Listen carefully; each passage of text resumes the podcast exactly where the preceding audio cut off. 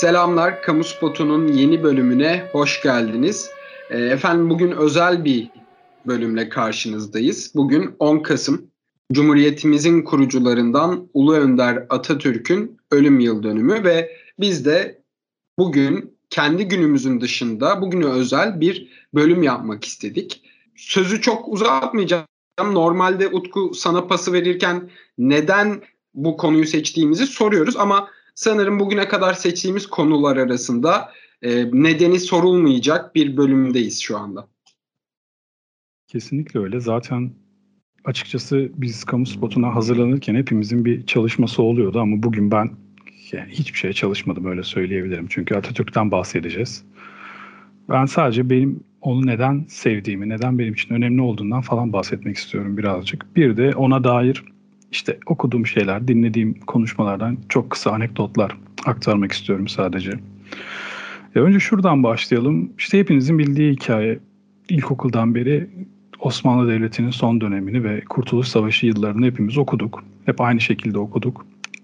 Hikayeyi hepimiz biliyoruz. İşte Osmanlı Devleti Birinci Dünya Savaşı'ndan büyük bir mağlubiyetle ayrılıyor. Sonra Atatürk e, açıkçası doğru bir tabir mi bilmiyorum ama böyle bir şeyden bahsederken ironik oldu, olacağı için yine de söylemek istiyorum. Sazı eline alıyor ve bir ülkenin gerçekten de o pelesenk, dillere pelesenk olmuş söylenceyle makus talihini değiştiriyor aslında.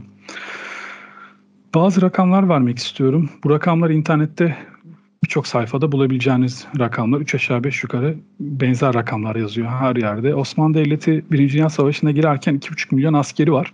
Savaştan çıktığında ise 500 binin altında asker sayısı. Yani ölenler, esir düşenler, hasta yani hastalık sebebiyle ölenler ya da savaşta ölenler, sakat kalanlar, yaralananlar artık fiili olarak askerlik yapamayacak durumda olanları düşününce her 5 askerden 4 tanesi kaybetmiş bir ülkeden bahsediyoruz. Şimdi ben şöyle düşünüyorum kendi adıma. Bu benim korkaklığım, benim karaktersizliğim olabilir ama böyle bir dünyanın içinde olsaydım ben yani her 5 insandan, 5 askerden, eli silah tutan 5 adamdan 4'ünün artık silah tutamayacak duruma geldiği bir ülkede ya intihar ederdim ya kaçmayı denerdim ya da herhalde delirirdim. Normal bir şekilde devam edemezdim diye düşünüyorum hayatıma. Fakat Atatürk böyle bir dönemde ülkeyi hani şeyi geçtim. Hadi sen kendin kafanda bunu planladın ve diyorsun ki hayır bu ülke buradan ayağa kalkar biz bunu hallederiz diyorsun. Ya nasıl inandırdın o insanları? Bak şimdiki Atatürk'ün inandırması kolay günümüzdeki Atatürk figürünün. Ama o dönem sen tanınmayan bir askersin. Nasıl inandırdın bu insanları? Nasıl bir motivasyonla bu insanları hazırladın? Yine hani dedim ya konuşmamın başında bazı anekdotlarla devam etmek istiyorum diye. Bunları duyduğumda bazılarını ben inanmadım ilk duyduğumda ve bunları duyduğum kişiler de inanmadıklarını söyleyerek anlatıyorlardı bu hikayeleri. Yıl 1915 Çanakkale Savaşı sırasında Atatürk cephede çadırında mum ışığında eskizler çıkartıyor. Yaptığı eskizler Latin harflerinin eskizleri. Yani bu, bu çok saçma bir hikaye. Yani ben hala bunun doğru olmayabileceğini düşünüyorum. Ya savaşın ortasındasın. Yıl 1915 sen hani kurtuluş daha o savaşın kimin kazanacağı bile belli değil. Bırak cumhuriyeti kurmayı da harf devrimi yapmayı, devrimler yapmayı. Bunu yapıyor adam. Yaptığı anlatılıyor. Bu hadi diyelim ki uydurma bir hikaye kanıtlan kanıtlanamayabilir. Henüz cumhuriyet ilan edilmemiş. Kurtuluş Savaşı devam ediyor. Kaybedilen savaşlar var o sırada Kurtuluş Savaşı döneminde. Atatürk öğretmenleri topluyor ve onlara diyor ki sizin önünüze çıkan bütün engelleri kıracağız diyor. Bu bunun kay- kanıtları, kaynakları mevcut. Ya abi ortada daha hiçbir şey yok yani. Ve ne olacağı belli değil. Yarına çıkıp çıkamayacağım belli değil. Ve sen böyle şeyler yapıyorsun. Şimdi biz hikayeyi nasıl biliyoruz? İşte 19 Mayıs 1919 Atatürk Samsun'a çıkıyor. Evet. 23 Nisan 1923'te meclisi açıyorlar. 1920'de e, meclis kuruluyor. 29 Ekim 1923'te de Cumhuriyet ilan ediliyor. Çok güzel hikaye. Ya Abi aynı dönemde kendisi hakkında 24 Mayıs 1920 yılında verilmiş bir idam kararı var Atatürk hakkında. Yani bu adam bunları yaparken bir yandan da hayatta kalma mücadelesi veriyor. Çünkü yakalanırsa öldürülecek.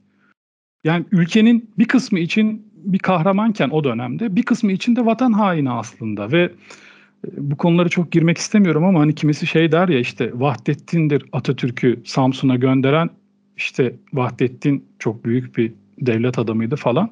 E, 1920 yılındaki kararın altında, idam kararının altında Padişah Vahdettin'in imzası var. E, o ne olacak? Hani çok madem düşünüyordu Atatürk'ü.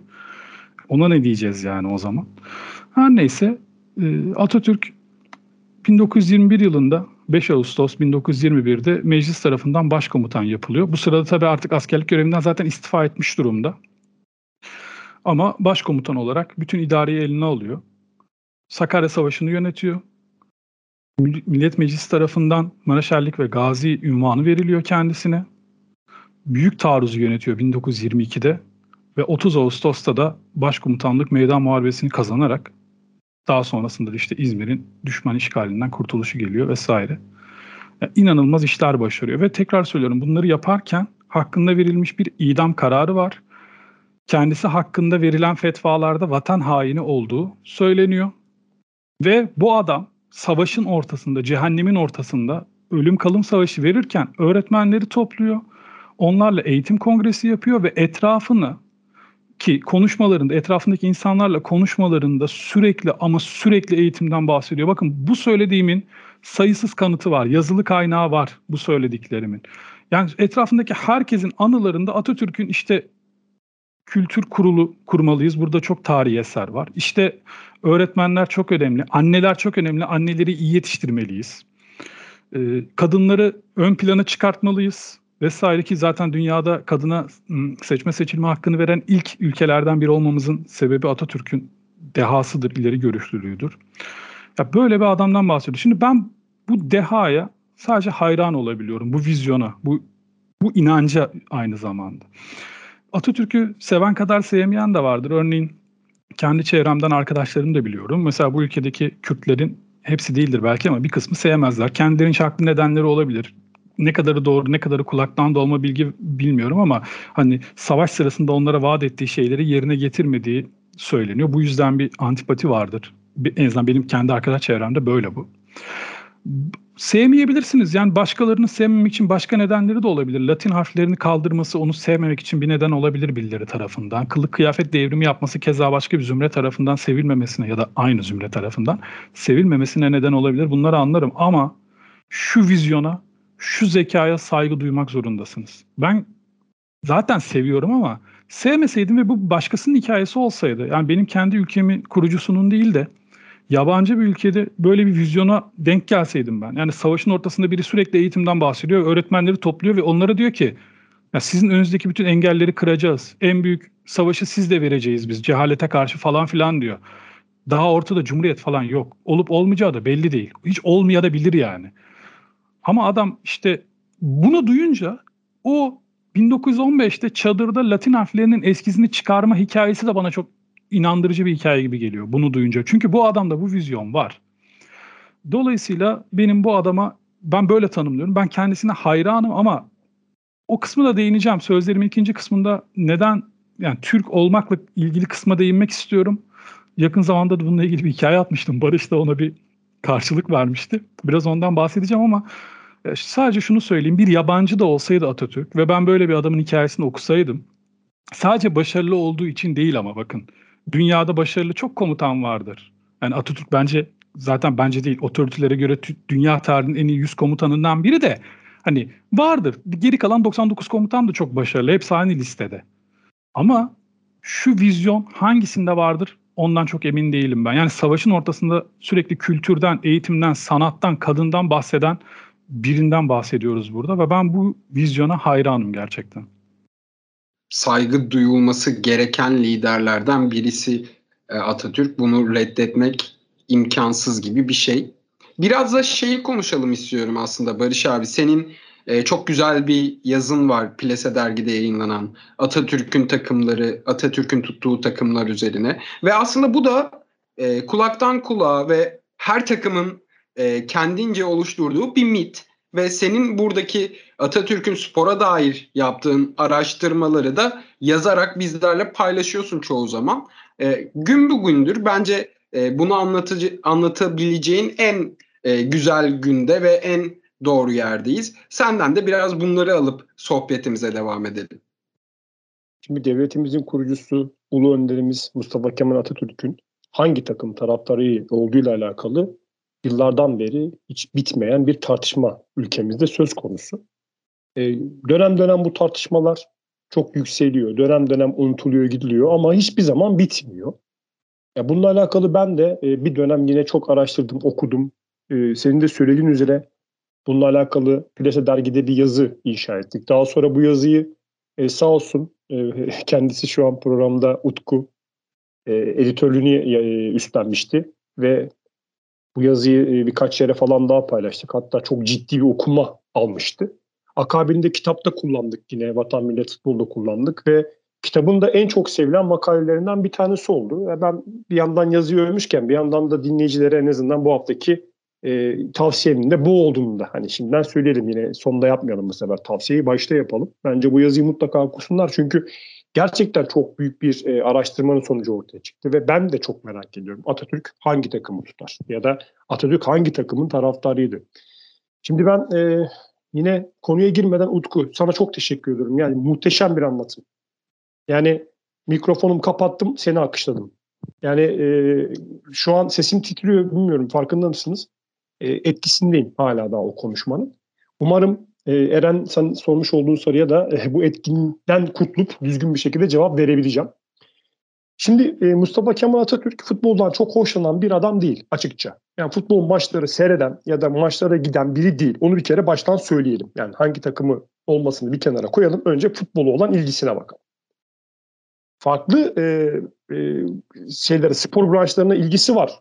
E, mesela özellikle güreşe karşı, okçuluğa karşı ilgisi var ama futbola karşı yok. Hatta arkadaş meclislerinde e, futbolla ilgili hiç konuşulmadığı söylenir. Yani böyle bir tutkusu e, maalesef yok ve o dönem biliyorsunuz yani e, yani 1923 öncesinde zaten bir milli takım algısı olgusu da yok. Haliyle yani galip mağlup durumlarda e, işte üzüntü, sevinç gibi bir şey de olmamış. Ve Atatürk'ün döneminde her Türk gencinin okumasını önerdiği bir kitap var. Bu Beyaz Zambaklar ülkesinde. Bu kitabı okur, okumuş olanlarınız bilir. İşte Finlandiya'nın kuruluşunu anlatır. Ünlü bir Rus romanıdır bu. Ve burada e, futbolla ilgili bir bölüm vardır. Ve burada e, futbolla ilgili o bölüm olumsuz olarak yani anlatılır. Ve e, Mustafa Kemal Atatürk'ün de bundan çok etkilendiğini düşünürsek hani haliyle futbolu çok sevmediğini de yine buradan anlamış oluruz. Şimdi başta Fenerbahçe olmak üzere işte Galatasaray'ı, Beşiktaş'ı ve o dönem e, olan birçok takım Atatürk'ün kendi takımın taraftarı olduğu ile ilgili birçok tez ortaya koymuştur. Evet.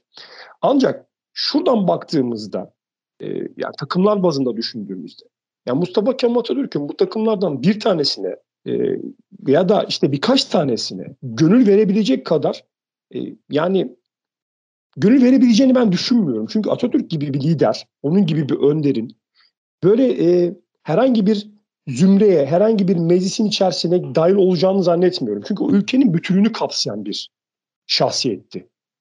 Ve haliyle işte burada ben şu takımlıyım, bu takımlıyım diyemeyiz. Mesela örnek verecek olursak işte Karşıyaka kulübünün ambleminde Türk bayrağı vardır. Ve bu Türk bayrağı bizzat olarak Mustafa Kemal Atatürk tarafından verilmiştir. Bunun sebebi de nedir? Karşıyaka'nın kurucularından bir tanesinin e, Yunan kralı tarafından idam edilmesidir. E şimdi bu muhteşem bir e, değil mi sebep? Yani o bayrağın oraya konulması için. Ama şimdi baktığınızda e, bugün günümüzde Ankara gücü olarak bilinen İmalatı Harbiye takımının e, mensupları da İstanbul'dan kalkıp milli mücadele döneminde Ankara'ya taşınmıştır. Ve silah sevkiyatını sağlamıştır. E, Balkan Savaşı'nda e, Beşiktaşlılar şehit olmuştur. Fenerbahçeliler milli mücadeleye e, bir sürü şehit vermiştir. Ve o dönem e, yine yani İtilaf devletlerinin takımlarıyla yapmış oldukları ve galip geldikleri müsabakalar söz konusudur. E keza Galatasaraylılar yine aynı şekilde. Yani Altay Türk Ocakları tarafından kurulmuştur. Ve bizzati e, o dönem yani Mustafa Kemal'in de içinde bulunmuş olduğu işte İttihat ve Terakki'nin takımıdır. Yani şimdi burada hangi birini e, acaba Mustafa Kemal kendine e, şey seçebilecek? Yani baktığınız zaman. Ya o yüzden ben e, biraz daha olayı şöyle değerlendirmek istiyorum. Bugün günümüzde o dönemlerde kurulmuş olması ya da yaşamış olması şart değil. Bugün günümüzde Mustafa Kemal Atatürk'ün duygularını, düşüncelerini, ideolojisini, felsefesini kim hangi takım üzerine taşıyorsa bence Mustafa Kemal Atatürk o takımın taraftarıdır arkadaşlar. Buna e, Zonguldak Spor'da dahildir. E, Trabzonspor'da dahildir. Her ne kadar 1960'lı yılların ortasında kurulsalar da. Ya da e, mesela Çukurova. Çukurova bölgesi o dönemler işte Adana bölgesi mesela özellikle başta olmak üzere o dönem çok büyük bir milli mücadele vermiş. Ya da Ziya Gökalp. Diyarbakır'da e, bir takım kurmuş arkadaşlar. Diyarbakır Sporu kurmamış ama o Diyarbakır Sporu'a gelen yolu açan adam Ziya Gökalp. Peki kim bu Ziya Gökalp? Mustafa Kemal Atatürk'ün benim fikirlerimin babası dediği şahsiyet. E şimdi hangi birine gönül verecek bu adam? Hangi birini sevecek baktığınız zaman? Bence abi hepsini birden bir şekilde topyekin kucaklamış bu büyük lider diye düşünüyorum. Yani umarım sorunun cevabını kısa olarak verebilmişimdir Eren'cim. Gayet verebildin abi. Ben Barış'a bir ekleme yani, yapayım. O zaman tamam. Barış da bir dinlenmiş olsun böylece. Çok kısa bir şey ekleyeceğim. Şimdi Barış çok güzel bir şey söyledi cümlelerini bitirirken. Bugün Atatürk'ün düşüncesine kim hangi takım üzerinde en iyi taşıyorsa Atatürk o takımlı olurdu dedi.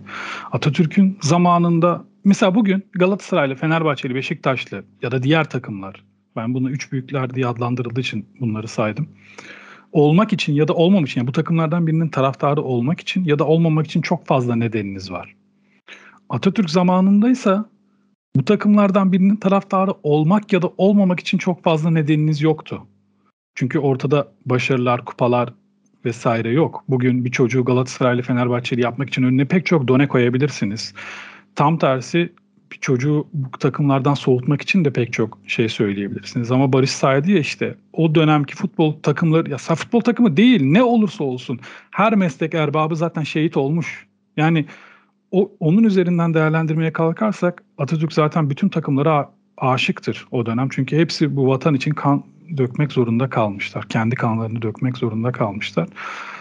Günümüzdeki gibi de o takımları tutmamak için bir neden de olmadığı için ben de şey diyorum ya Atatürk sporu seven bir adamdı. Ya bütün takımları tutuyordu. Bu günümüzde kaçak bir cevap olabilir ama o dönem için Atatürk'e bence çok yakışan bir şey. O bütün sporları, bütün takımları, sporun ruhuna katkı sunan bütün takımları desteklemiştir zaten. Olimpiyat serimizi yaptığımızda e, olimpiyatın ilk yıllarında Atatürk'ün olimpiyatlarla ilgili söylemleri ve e, aldığı tavırlar vardı. Senden onları bir kere daha anlatmanı rica etsek seni zorlamayız diye düşünüyorum. Ya şimdi e, olimpiyat e, kısmına gelmeden önce Utku demin o kadar güzel izah etti ki yani 2 milyona yakın ya da bilmiyorum daha fazla askerimizin e, şehit olduğundan ya da işte hayatının e, bir şekilde sonlandığından bahsetti. Ve öyle bir şey ki Osmanlı Cumhuriyeti'nin Allah söyletti herhalde ya. Osmanlı Devleti'nin borçlarını üstüne almış olan bir Türkiye Cumhuriyeti var arkadaşlar henüz bir yaşını bile doldurmamış hani genç cumhuriyet ve Paris'te de yapılacak olan bir olimpiyat oyunları var. 1924 olimpiyat oyunları ve biz o kadar kötü bir durumdayız ki yani maddi olarak bitik bir durumdayız ve yani ekonomik olarak çok çok e, kötü durumdayız. Borçlanmışız. E, zaten hani biz savaşın içinden çıkmışız. Hastanelerimiz e, yaralılarla dolmuş falan filan. Yani bir sürü bir kaos ortamı. Ama böyle bir ortamda Mustafa Kemal Atatürk diyor ki biz Türkiye Cumhuriyeti olarak orada olacağız, boy göstereceğiz. Ve elinden gelen her şeyi de, her türlü yardımı da hem maddi hem manevi olarak yapıyor. Tamamı 21 sporcuyla katıldık. Biz e, daha önce olimpiyatları konuşurken yine bahsetmiştik.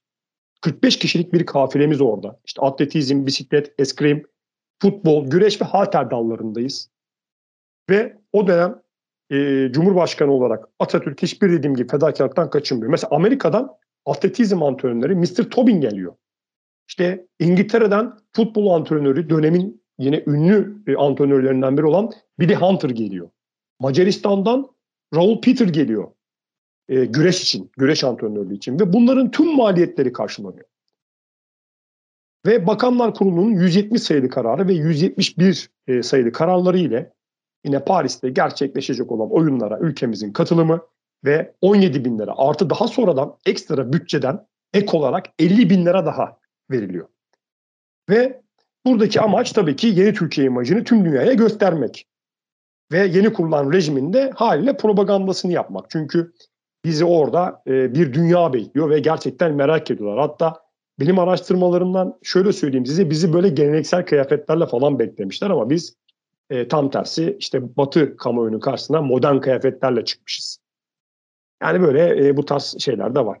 24 e, olimpiyatlarının akabinde yine 28 olimpiyatları için gene devletimiz e, Mustafa Kemal Atatürk önderliğinde Türk sporcularına gene gereken bütün desteği sağlıyor. Bu sefer de yine tamam erkek olmak üzere 32 sporcuyla katılıyoruz.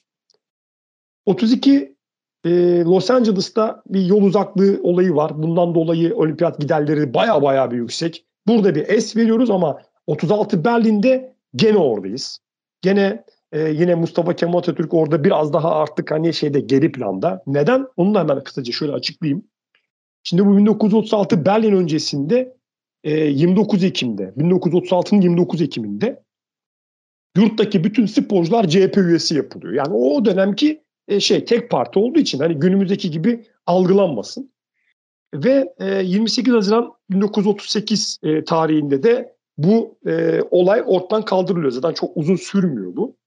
İşte o e, kafile yani olimpiyatlara giden kafile yakalarında CHP rozetiyle orada yer alıyor. Hatta burada e, önceki bölümlerimizi dinleyenler hatırlayacaktır. Mustafa Kemal Atatürk'ün bundan hoşlanmadığını da yani kendi partisi olmasına rağmen yani keşke siyaseti işte e, sporun içerisine koymasalarmış dediğini de ben duymuştum. Yani e, sağlam bir kaynaktan daha doğrusu okumuştum.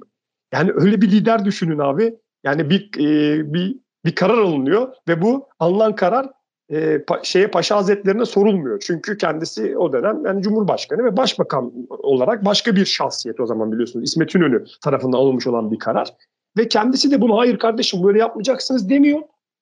Yani böyle yapmışlar ama keşke böyle yapmasalardı gibi böyle e, mütevazi bir cevapla karşılıyor. Gerçekten e, çok enteresan. Biz e, tabii akabinde e, sonraki yani şeylerde yani oyunlarda zaten dünya savaşları falan da devreye giriyor ki sonrasında zaten hani e, biz e, ulu önderimizi kaybediyoruz zaten. E, bugün de kendisinin ölüm yıl dönümü. E, yani artık e, olimpiyatlarla ilgili bağı maalesef bu kadar kalıyor Eren. Barış sana kısa bir şey, ekleme yapayım. Yani sen konuşurken aklıma geldi. Biz tabii kamu spotuyla olimpiyat serisi yaptığımızda orada konuşmuştuk. Şimdi hatırladım tekrar. Olimpiyat Komitesi Başkanı 1924'te Selim Sırrı Tarcan'dı.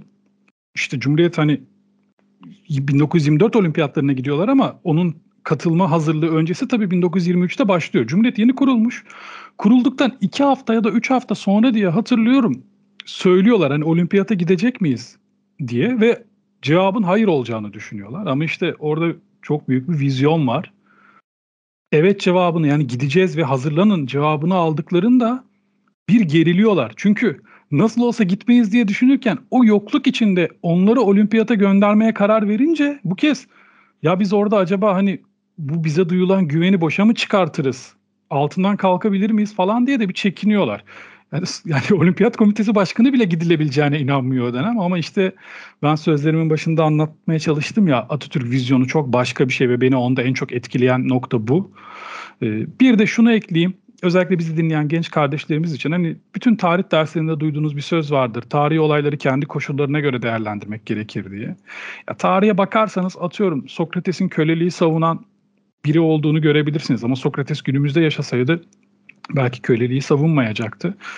Bu tek parti dönemini de bugün de ne yazık ki bu olaylar siyaset malzemesi yapılabiliyor günümüzde. Ya 20. yüzyılın başındaki dünya konjonktürüyle 21. yüzyıldaki dünya konjonktürünün aynı olmasını herhalde kimse beklemiyordur değil mi? Yani o dönem öyle şeyler varmış, öyle görüşler varmış. Onlar doğru biliniyormuş. Günümüzde başka başka görüşler var. Başka başka şeyler yapılıyor. Bence eleştiri konusu olacak olan 21. yüzyılda 20. yüzyılın siyasi propagandalarına hala sığınarak hareket etmek. Ya 21. yüzyılda çoğulculuğun bütün dünyada yükseldiği bir yerde bazı ülkelerde çoğunlukçuyu, çoğunlukçuluğu demokrasi diye satmaya çalışmak. Yani bir şeyden utanılacaksa bundan utanılmalı. Yoksa Atatürk döneminde yapılan uygulama Atatürk destek varsaydı da ben yine savunurdum. Çünkü o dönemin konjektürü öyleymiş yani 20. yüzyılın başında. Ee, daha çok uzun uzun konuşacağımız, konuşmak istediğimiz bölümlerden biri aslında ama süremize de ne kadar özel bölüm olsa da dikkat etmek zorundayız. Dilerseniz arkadaşlar yavaş yavaş son sözlerimizi toparlayalım. Ardından da çekilişimizin e, duyurusunu yapıp programımızı kapatalım. E, aklıma şey geldi Eren. Sadri Alışık benim çok sevdiğim bir oyuncudur. Ona bu anlatacağım olay YouTube'da mevcut. Bir röportajda Ayhan Işık'la çok yakın arkadaşlarmış. Ayhan Işık'ı bize anlatabilir misin diyor Aziz Üstel abi. iki kelimeyle Ayhan Işık'ı anlatabilir misin diyor. O da diyor ki iki kelimeyle anlatılmaz ki Ayhan Işık diyor ve sesi orada çatallaşıyor, gözleri doluyor. Atatürk böyle bir isim, böyle bir konu. Biz hani hem çok şey söylenebilir hem de aslında üzerine hiçbir şey söylemeye gerek yok. Söyleyeceğimiz her şey onu gerçekten tanımak isteyen insanların zaten bildiği şeyler olur. Biz sadece bir ufak bir merak uyandırabilirsek insanlarda özellikle genç kardeşlerimizde Atatürk'ün başka yönü üzerinden bir oradan o yolda bir yürüyüp de bir de o yönünü görürlerse özellikle işte hep anlatılır ya çok iyi asker, kahraman, devrimci hepsi tamam ama ya deha adam deha. Ya o, o çok başka bir şey. O kısmı bence çok eksik anlatılıyor. Çok büyük bir deha. Zamanının çok ötesinde bir adam. Yani gerçekten sanki gelecekten oraya gitmiş gibi bir adam. Beni en çok etkileyen yönü bu. Şunu söyleyeceğim son olarak. Şimdi ben bir tweet şeyden Instagram'da bir hikaye paylaşımından bahsetmiştim. Bir şey yazmıştım işte. Ben dedim büyüdükçe anlıyorum ki benim Türk olmakla Türk kültürüyle ilgili hiçbir derdim yokmuş. Asıl derdim benim başka bir şeymiş dedim. Şimdi onu söyleyip ayrı bir tartışma konusu yaratmayalım ama neden böyle söyledim? Ya şunu anladım büyüdükçe. Ben eskiden e, sevmiyordum. Ya sevmediğimi söylüyordum. İşte ülkemi sevmediğimi, ülkemin insanlarını sevmediğimi söylüyordum. Ama şimdi büyüyünce anlıyorum ki ya ben istesem de istemesem de Türk olmak benim ben Türk'üm. Bu ülkede doğdum, bu ülkenin kültürüyle büyüdüm. Bu benim bir parçam. Yurt dışından başka bir ülkeden biriyle tanıştığımda ona ben İtalyanım deme, ben Fransızım, İngilizim deme şansım yok. Desem bile ikinci, üçüncü cümlemde öyle olmadığımı anlar ve rezil olduğumla kalırım. Dolayısıyla madem öyle bu ülkenin birçok güzel yanı da var. Evet kötü yanları da var. Kültürümüzde kötü alışkanlıklarımız, adetlerimiz var ama çok güzel şeylerimiz de var. O zaman şöyle düşündüm. Dedim ki güzellikleri anlatabildiğim kadar, büyütebildiğim kadar büyütmeliyim ve kötü olanları da kendi üzerimde en azından, kendi benliğimde törpülemeliyim, yok etmeliyim diye düşündüm ve böyle yaşamaya çalışıyorum. Şimdi benim bir tesbih merakım vardır, ciddi anlamda bir merakım vardır. Beni tanıyanlar ama bu kadar da tanımayan insanlar şaşırır. Çünkü abi işte sen rakırsın ne alaka tesbih bambaşka bir şey. Çünkü öyle bir algısı var tesbihin. Bir dini simge ya da belli bir zümrenin zümrenin itemi, delikanlılık itemi gibi bir anlam var ama ben böyle bakmıyorum. Benim için tesbih bir geleneksel Türk el sanatı ve gerçekten bu ülkenin dünya çapında sanatçılar yetiştirdiği bir alan. Rakipli, rakibi yok yani. Türk tesbih ustalarının dünyada bir rakibi daha yok. Nasıl sunarsan tesbihi öyle gider. İşte tesbihi o delikanlıcılık oynayan adamların elinde sallanan bir obje olarak sunarsan öyle gider. Ama tesbih Atatürk gibi bir beyefendinin gerçek anlamda bir centilmenin elinde sunarsan o zaman da başka bir şeye dönüşür. Ben o tarafından yaklaşıyorum olaya. Atatürk çok severmiş gerçekten tesbihleri. Ee, kendisinin birçok tesbihi var. Farklı farklı malzemelerden tesbihleri var. YouTube'da bununla ilgili hikayelerini dinleyebilirsiniz tespihle ilgili anılarını. Keza bazı fotoğraflarda yine elinde tespihi çok rahatlıkla görebilirsiniz Google aramalarında. Şunu söylemek istiyorum. Ben tespitten girdim genel bir şey bağlayacağım. Tabii Atatürk o kadar büyük bir isim ki tespih konusunda da bir kalkan. İnsanlar böyle hani bir burun kıvırırken önüne Atatürk'ü koyduğum anda hemen bir duruyorlar. Ha bir dakika diyorlar. Bu çok güzel bir şey tabii. Ona hala böyle saygı duyulduğunu görmek çok hoşuma gidiyor benim. Şimdi söylemek istediğim şey şu. Hani ben dedim ya ben Türk'üm ve ben bu kültürün iyi yönlerini anlatmalıyım. Önce kendim ikna olmalıyım, özümsemeliyim kötü yönlerini törpülemeliyim. Sonra da bunu başkalarına anlatmalıyım. Çünkü başka çaremiz zaten yok. Yani biz Türk'üz. Bunu inkar edemeyiz bu kimliği. Benim Türklükle, Türk olmakla dair övünebileceğim şeyleri önüme koyduğumda çoğunda Atatürk'ün adı var, izi var. Ya müthiş bir şey bu. Dediğim gibi dünyada kadına seçme seçilme hakkı veren ilk liderlerden biri, ilk devlet adamlarından biri. Eğitime verdiği önemin haddi hesap yok. Anlattım işte adam savaşın ortasında cephede eğitimden bahsediyor ya. Ya bunu yapamazsın abi. Bu saçma bir şey yani. Ya, bu akıllı bir insan işi değil. Çok etrafındakilerden çok başka düşünen bir adam. Hayata çok başka bakan bir adam. Ve kendisinin hayattayken 3000'in üzerinde okuduğu kitap olduğu söyleniyor. Dünyada bu ayarda kitap okuyan lider var mıdır bilmiyorum.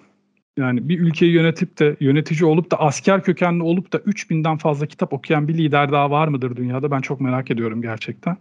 Ben bunu söyleyecektim. Hani zaten yaptığı her şey için ona minnettarız ama ben kendi içsel dönüşümümde de ben yine onun izlerine rastlıyorum. Yani yine gerçekten diyorum ki hiçbir ırkı diğerinden asla üstün görmüyorum. Böyle anlaşılmasın ama hiçbir ırkı diğerinden de aşağıda görmüyorum ve diyorum ki Türkiye, Türklük dünyada benim için, benim nazarımda başkaları böyle düşünmeyebilir. Herhangi bir ülkeden aşağıda değilse sebebi bence en büyük sebebi Atatürk'tür yine benim için.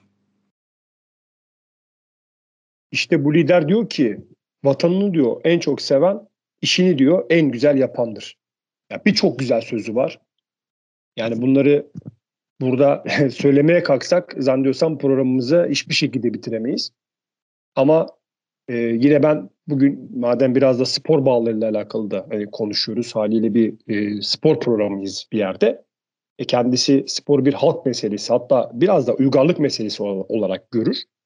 Ve onun çok meşhur işte ben sporcunun zeki, çevik ve aynı zamanda aylaklısını severim. Hatta bu biraz daha uzundur bu söz. Orada e, aslında Atatürk'ün sadece işte bir işin e, sportif beceriyle olmayacağını, zekanın ve ahlakın da ne kadar önemli olduğunu burada bizlere vurgular, belirtir. Ben e, bugünkü e, artık yani programımızı iki tane yine kendisinin iki tane sportif anısıyla bitirmek istiyorum müsaadenizle. E, 1931 yılına döndüreceğim sizleri. E, Atatürk'ün ne kadar ileri görüşlü bir lider olduğunu da en azından e, sportif bir örnekle sizlere anlatmak istiyorum. E, o dönemin Amerika'sında e, John Polanda ve Russell Bartman adında iki tane macera sever var. Bu arkadaşlar kimler? Bunlar üstü açık spor bir pırpır uçakla okyanusu geçmeyi düşünüyorlar. E bunu yaparken de ha, e, havada kalma ve en uzun noktaya uçuş rekoru kırmayı hedefliyorlar. Yalnız e tabi bu projeye haliyle finansa dayanıyor ve bir sponsora ihtiyaç duyuyorlar. E, araştırmalar e, yapılıyor ama e, bir türlü istedikleri sponsor çıkmıyor. Ama bu haberi Türkiye'de bir şekilde Atatürk duyuyor arkadaşlar. Ve savaş sonrasının güçlükleriyle biliyorsunuz yine az önce bahsettim. Mali durumumuz aslında hiç parlak değil. Ama e, Atatürk'ün ileri görüşlülüğü ve dünya çapında da tanınmaya ihtiyacımız olduğu için hemen bu olaya el atıyor ve bu iki tane Amerikalı gence sponsor oluyor arkadaşlar. Sonra ne mi oluyor? Tam 49 saat 5 dakika havada kalıyor Pollanda ile Bartman ve hedeflerine ulaşıyorlar. İstanbul semalarında bir dünya rekoruna ev sahipliği yapılıyor. Kimin sayesinde? Ulu önderimiz Mustafa Kemal Atatürk sayesinde. Ve haliyle uluslararası basının da çok ilgisini çekiyor bu. Dünya gündemine oturuyor. Yani Türkiye günlerce dünya basını, basınının konusu haline geliyor. E, ülkemizin de tanıtımı yapılmış oluyor. Düşünün nereden nereye. Son örneğim e, yani örnek demeyeyim de e, ha, anısı diyeyim yani güreşle alakalı olsun. Çünkü biliyorsunuz Atatürk en çok sevdiği sporların başında güreş gelirdi ve e, canlı olarak birçok müsabakayı da izlediği söylenir. Özellikle onun döneminde İtalyanlarla yapılan maçlarda e, gidip bizatihi salondan sporcularımızı desteklediği de söylenir. Ama e, ağır siklet şampiyonu Çoban Mehmet'le yapmış olduğu bir diyalog vardır. Bu çok bilinir belki ama ben gene buradan e, hatırlatayım onu. Çoban Mehmet'e diyor ki sen diyor herkesi kolayca yeniyorsun Mehmet diyor. Seninle güreş tutsak diyor beni de yenebilir misin diye bir soru aktarıyor. o da diyor ki paşam diyor sizi bütün bir cihan yenemedi. Ben nasıl yenebilirim ki? Yani onu muhteşem bir e, cevapla onure ediyor. Gerçekten e, muazzam. Onun dışında yine kendisinin e, Kurtdereli Mehmet Pehlivan'a da hayran olduğunu yine Mustafa Kemal'in söyleyelim. Ve son olarak da e, sadece işte güreş değil, güreşin yanında binicilik, yine e, az önce bahsettim e, bir nebze de olsa boks, okçuluk ve e, yüzmeyle alakalı da hani kendisini kürek çekme özellikle anılarının ve hatıralarının olduğunu da mutlaka belirtelim. Bunlar da kıymetli. Ve adına düzenlenen çok önemli yarışlar var. Günümüzde hala bunlar geçerliliğini koruyor. İşte 1927 yılından beri yapılan Gazi Koşusu. Bu bir at yarışıdır. E, Türk at yarışı dünyasının da en e, yani önemli yarışlarından bir tanesidir. Ve yine e, bunun dışında Türk atletizminde Atatürk koşusu olarak bilinen yine bir koşu daha e, mevcuttur. Yine bir dönem futbolda Atatürk kupaları yine yapılmak yapılmıştır isimleri değiştirilerek. Yani öyle ya da böyle bir şekilde Ulu Önderimizin adını hala bir şekilde yaşatmaktayız spor yoluyla. Bu da e, bizlere e, gurur verici bir olay olsun diyelim. Ve e, ben teşekkür ediyorum bizleri dinlediğiniz için. E, Ulu Önderimizi de hepinizin huzurunda özlemle özellikle ve rahmetle anıyorum. Bu, bu özel bölümde biraz süremizi aştık haliyle e, affınıza sığınıyoruz. Ama dikkat etmeye çalışmasak yani biraz daha ilerleyecek olsak daha konuşacak, anlatacak, paylaşacak çok şeyimiz var. Çünkü çok özel bir bölüm hepimiz için. Biliyorsunuz biz bir Kafka kitapları serisi çekilişi yapmıştık fakat kazanan arkadaş bize ulaşmadığı için yedek e, kazananı e, açıklıyoruz. Kitabı ona kitapları ona yollayacağız. Ömer Er isimli Er alt çizgi Omar alt çizgi 27 kullanıcı adlı e, şanslı dinleyicimiz eğer 17 Kasım'a kadar bize iletişim bilgilerini ulaştırırsa kitapları ona yollayacağız. E, biliyorsunuz geçen günlerde müjdesini vermiştik. Profil kitapla artık e, yeni bir e, işbirliği içerisindeyiz ve e, kendi bu işbirliğinin ilk meyvesi olarak da Jürgen Klopp'un biyografisinin anlatıldığı Jürgen isimli kitabı sizlere vereceğiz. E, buradan profil kitaba da teşekkür ediyoruz. Bu çekilişe nasıl katılacağınızı Kamu Spotu Twitter adresinden e, atılacak tweetle takip edebilirsiniz ve çekilişe katılabilirsiniz efendim. E, bizden bu haftalık bu kadar. Modern Türkiye Cumhuriyeti'nin kurucusu Mustafa Kemal Atatürk'ü e, konuşurken doğal olarak süreye dikkat edemedik. Tekrardan affınıza ve anlayışınıza sığınıyoruz. Haftaya yine kendi kamu spotlarımızla birlikte sizlerle olacağız. Plese ile kalın.